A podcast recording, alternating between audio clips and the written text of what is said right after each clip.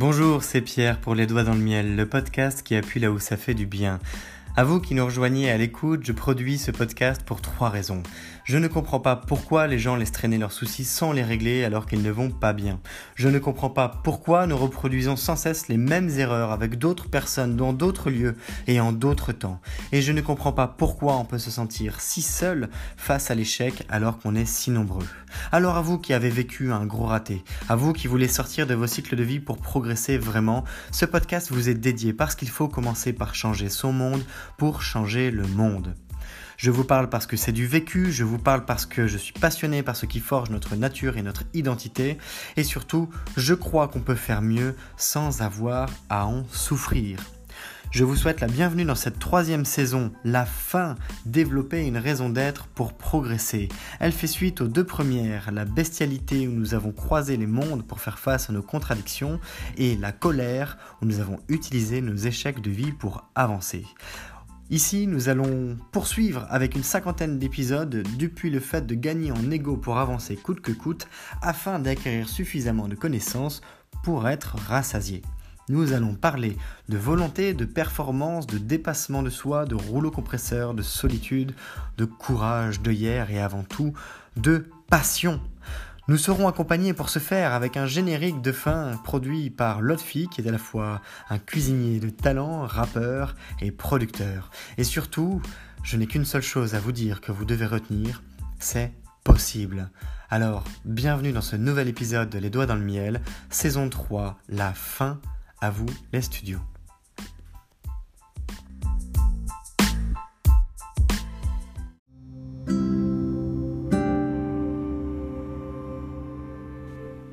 Vous avez déjà vu une euh, lame de chevalier, une épée à double tranchant. Alors l'avantage d'une épée à double tranchant, c'est que si vous tapez d'un côté, ça coupe. Si vous tapez avec l'autre côté, ça coupe aussi. Si vous tapez tout droit, ça coupe. A priori, à peu près n'importe quel côté de l'épée, mis à part le plat bien sûr, mais n'importe quel tranchant coupe par définition d'ailleurs. C'est ce qu'on appelle une épée à double tranchant. Alors, on dit frapper des stocks et de taille, etc. Enfin, il y a un vocabulaire pour décrire la manière dont on manipule une épée et dont on peut frapper un adversaire euh, eh dans un combat euh, ou encore quand on fait de l'escrime. Il y a différents types d'épées, etc. Mais ce qui est intéressant ici, c'est l'aspect double tranchant. C'est que l'arme, pour le coup, est conçu de telle sorte que l'on puisse frapper autant d'un côté que de l'autre. Ça, c'est plutôt pratique. Imaginons que vous avez un ennemi à gauche et un ennemi à droite, tac tac, un coup de chaque côté, et vos ennemis sont coupés en quatre. enfin, il y a un jeu de mots. Enfin, allez. Qui dit la chose suivante? Si vous coupez un 1 en plusieurs bouts, ça fait des boudins. Mis à part cette petite vanne historique et plutôt germanique, disons que nous aussi on emploie des techniques à double tranchant. La radicalité est une arme à double tranchant. La radicalité, c'est ce qui fait se rassembler un petit nombre au profit d'une idée extrême et qui peut conduire à être détesté par le plus grand nombre. La radicalité, c'est ce qui peut mener un combat idéologique, même si vous êtes seul. Et seul, ça peut être seul en tant qu'individu, ou seul en tant qu'un petit groupe de personnes. Dans le monde entier. Et pourtant, on vous tiendrait bon. La radicalité, c'est ce qui crée un cercle très proche et qui repousse très loin les autres. Vous imaginez comme deux aimants qui s'opposent et s'attirent bien sûr. D'un côté, vous avez la face qui attire, ça ce sont ceux qui croient en vos idées ou ceux vers qui vous vous rapprochez pour défendre vos idées parce qu'ils portent des convictions similaires, parce qu'ils ont des comportements semblables, parce que vous vous identifiez à leur cause également et qu'eux s'identifient à la vôtre. Oui, parce que ça doit être un rapprochement à au moins un double sens. Euh, c'est du donnant-donnant pour le coup. Là, c'est pas un investissement 50-50, c'est un investissement 100-100. On parle bien sûr d'un chemin, d'un cap qui est franchi. La la radicalité pardon, c'est l'extrémisme. L'extrémisme, c'est se donner à, à 100% pour que ça marche. On n'est pas un demi-clou de cercueil, on est un clou de cercueil. On n'est pas une demi-porte, on est une porte. On ne prend pas juste une chaussure sur deux, on prend les deux. On ne laisse pas la moitié de son idée de côté, on la porte. On la porte fermement en entier, à 100%, et on est prêt à la défendre coûte que coûte. Eh bien oui, parce que là, pour le coup, ce n'est pas juste une idée, c'est, c'est nous qui portons l'idée. Et si je ne suis pas capable de me porter moi, alors, mais qui le fera? Qui aura de l'estime pour moi suffisamment pour le faire à ma place? Probablement personne. En tout cas, le jour où je m'arrête de le porter, mis à part de sacrés gains pour celui qui prendrait le relais, il y a de fortes chances pour que, si vous n'avez pas insufflé suffisamment d'énergie dans une phase de lancement, le projet s'essouffle, le projet s'écrase. Elles sont nombreuses, les entreprises, et je ne parle pas nécessairement que de sociétés, elles sont nombreuses, les entreprises qui ont coulé par défaut de conviction. Et ça, une entreprise peut être la construction d'une maison, peut-être la construction d'une fusée, je ne sais pas, d'un bateau, d'un couple, d'une relation professionnelle, d'une structure, d'une organisation professionnelle. Et puis de l'autre, face à ceux qui sont rassemblés pour défendre une cause, et repensez-y, avant de poursuivre, repensez-y à cette division territoriale que nous avons abordée en partie 2. Repensez-y à cette stratégie de gestion des territoires, à cette division des personnalités. Vous pouvez être à la fois seul et plusieurs en étant un. C'est-à-dire que les différentes personnalités que vous avez lâchées à un groupe et puis à un autre groupe et puis à un autre groupe pour tâter le terrain et voir où est-ce que vous vous sentez le mieux. Et parfois c'est un petit peu tout à la fois tant que ça reste séparé, cloisonné, etc. Vous pouvez rassembler ces personnalités que vous avez, ces morceaux de personnalité, pour les consolider et faire un tout en un. Être enfin vous-même. Ça aussi c'est une sacrée histoire. Être soi. Mais être soi, ce n'est pas facile quand on n'a pas l'habitude. Être soi, c'est aussi accepter de faire des erreurs dans le fait de devenir soi, de s'accomplir en étant soi, de se divulguer au monde, de se réaliser, de se montrer tel que l'on est. D'avoir parfois tellement d'idées que ça en est vraiment tellement farfelu que personne ne nous suit, jusqu'à ce que vous rencontriez quelqu'un pour qui c'est pareil. Auquel cas, si vous rencontrez encore une deuxième personne, vous ne pouvez plus croire à l'erreur. Ce qui se passe une fois, comme disait Paulo Coelho, risque de ne plus se reproduire, mais ce qui se passe deux fois n'est pas de l'ordre du hasard. Le double tranchant de la radicalité, c'est aussi l'opposition. Eh bien oui, parce que quand il y a un aspect tranchant, il y a le risque qu'on se coupe. Et en l'occurrence, ce sont les opposants. Les opposants à vos idées sont des détracteurs dans ces conditions. Et en général, quand vous avez des convictions très tranchées, très fortes, vous vous rendez compte à ce moment-là que les détracteurs sont nombreux ils sont plus nombreux ceux qui sont jaloux, ceux qui ne vous aiment pas par vos actes, ceux qui vous méprisent par votre réussite, ceux qui vous ceux qui sont dégoûtés par vous et vos agissements de euh, à la mort moelleux. Eh bien oui, parce que ce n'est pas ce qu'ils font. Et puis, ça se trouve, ils sont aussi en désaccord avec les idées. Chez toute personne, même quand on le fait dans notre coin, chez toute personne qui se réalise un minimum et qui s'accomplit de manière visible, bon gré ou malgré elle, il y a de très fortes chances, des chances quasiment certaines, pour qu'elle rencontre son public de sauvages et de détracteurs. On va vous saper le moral, et c'est comme ça. D'ailleurs, quelque part, quand on le fait, c'est probablement bon signe ça veut dire que, a priori, vous êtes sur la voie de votre chemin radical. Je dis a priori, je prends beaucoup de pincettes avec ce terme, parce que le mot être radical, le terme être radical est touchy. Je suis pas en train de parler d'attentat, je suis pas en train de parler de de faire mal aux autres. Pas en train de parler de détruire. Je suis en train de parler de d'idées, de convictions, de les assumer pleinement à l'extrême, de s'assumer pleinement à l'extrême. Chose très difficile, parce que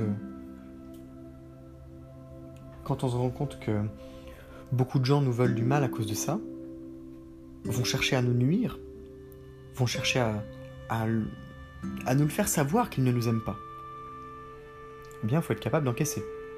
Et c'est pour ça que l'épisode du clou de cercueil était important dans ces conditions. C'était l'épisode publié la veille, donc l'épisode précédent.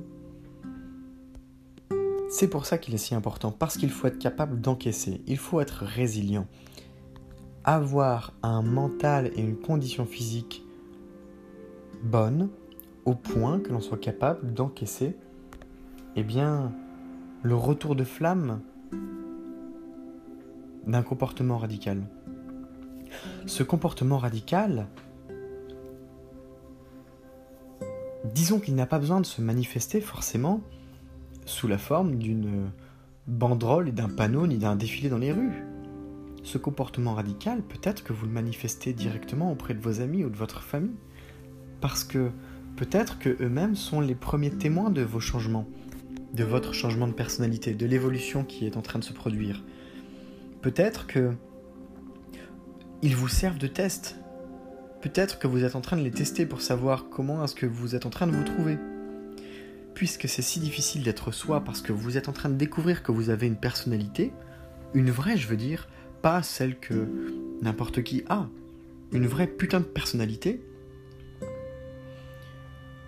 eh bien peut-être que malgré vous, vous êtes en train de tester des assauts, et on repense encore à, cette forme d'attaque et de défense de la saison 2, vous êtes peut-être en train de poursuivre des assauts auprès de vos proches, mais cette fois non plus dans une dynamique de colère, mais dans une dynamique de faim. Ou plutôt que de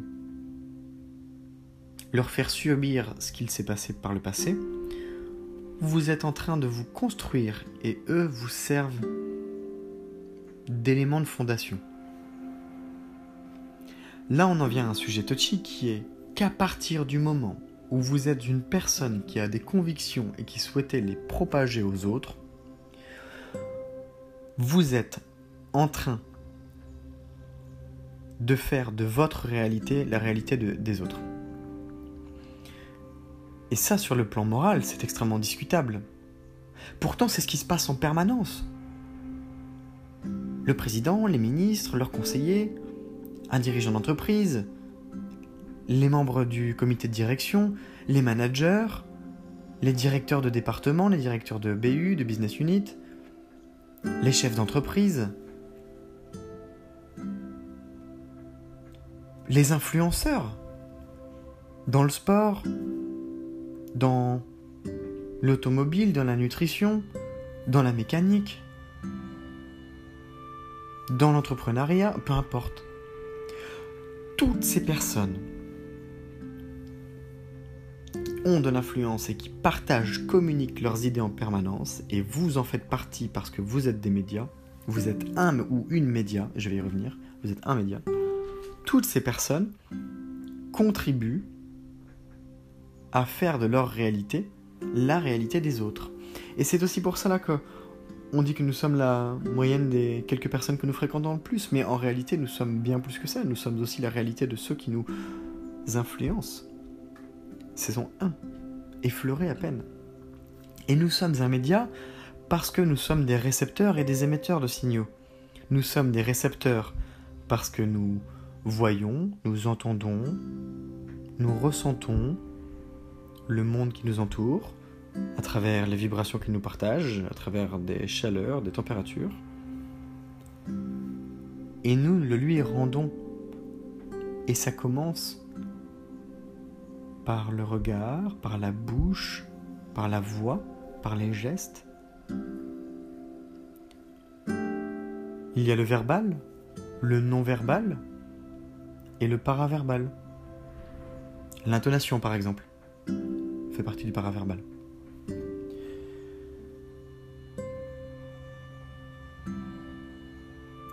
Si vous êtes conscient de ça, si vous comprenez à quel point ça peut être euh, une arme d'influence à la fois dangereuse et épatante, alors sachez qu'en développant votre rhétorique et la capacité à convaincre et persuader, c'est probable que même avec des compétences piètre chef d'entreprise, vous puissiez développer une belle affaire. Néanmoins, gardez en tête que toute démarche qui devient visible et qui porte des idées, des convictions, est à double tranchant pour son porteur. Vous aurez vos fans et vous aurez leurs opposés. Ceux qui ne vous veulent pas voir réussir.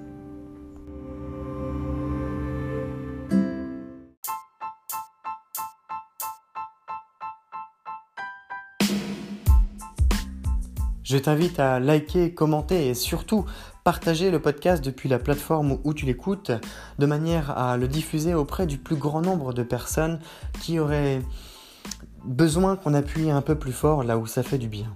Rappelle-toi peut-être que par le passé tu as vécu des moments difficiles ou voire des échecs de vie et peut-être qu'à ce moment-là ça t'aurait fait du bien d'entendre une pensée, quelques mots ou avoir un début de plan d'action pour mieux faire avec, eh bien, tu as ce pouvoir entre les doigts en ce moment et ça peut être de ta responsabilité que de le communiquer à quelqu'un qui en aurait besoin. Alors, pourquoi pas?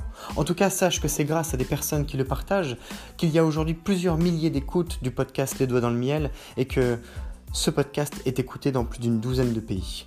Aujourd'hui, ce sont des sourires, des moments plus chouettes, des progressions et des constructions de projets qui s'accomplissent à travers le podcast.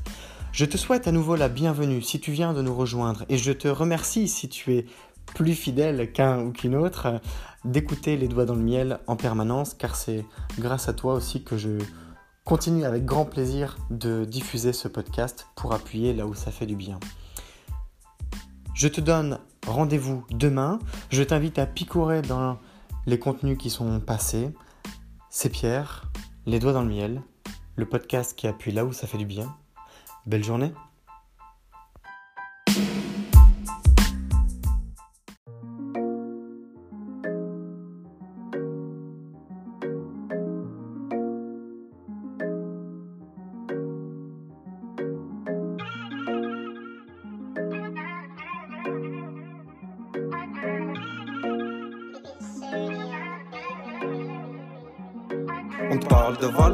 non, n'aie pas peur, viens faire un tour sur le podcast. Le podcast du bonheur, les doigts dans le miel, le miel dans le joint. Je refais le monde avec mes mains, je fume et je m'en vais loin. Je rêve d'abondance, d'assurance, de bonheur et de bienveillance avec certitude. Je t'invite à prendre connaissance du podcast de changement, de se faire du bien-être. Non, pas de pression, va faire un tour, viens faire connaissance. Les doigts dans le miel, le miel dans le joint. Les doigts dans le miel, le miel dans le joint.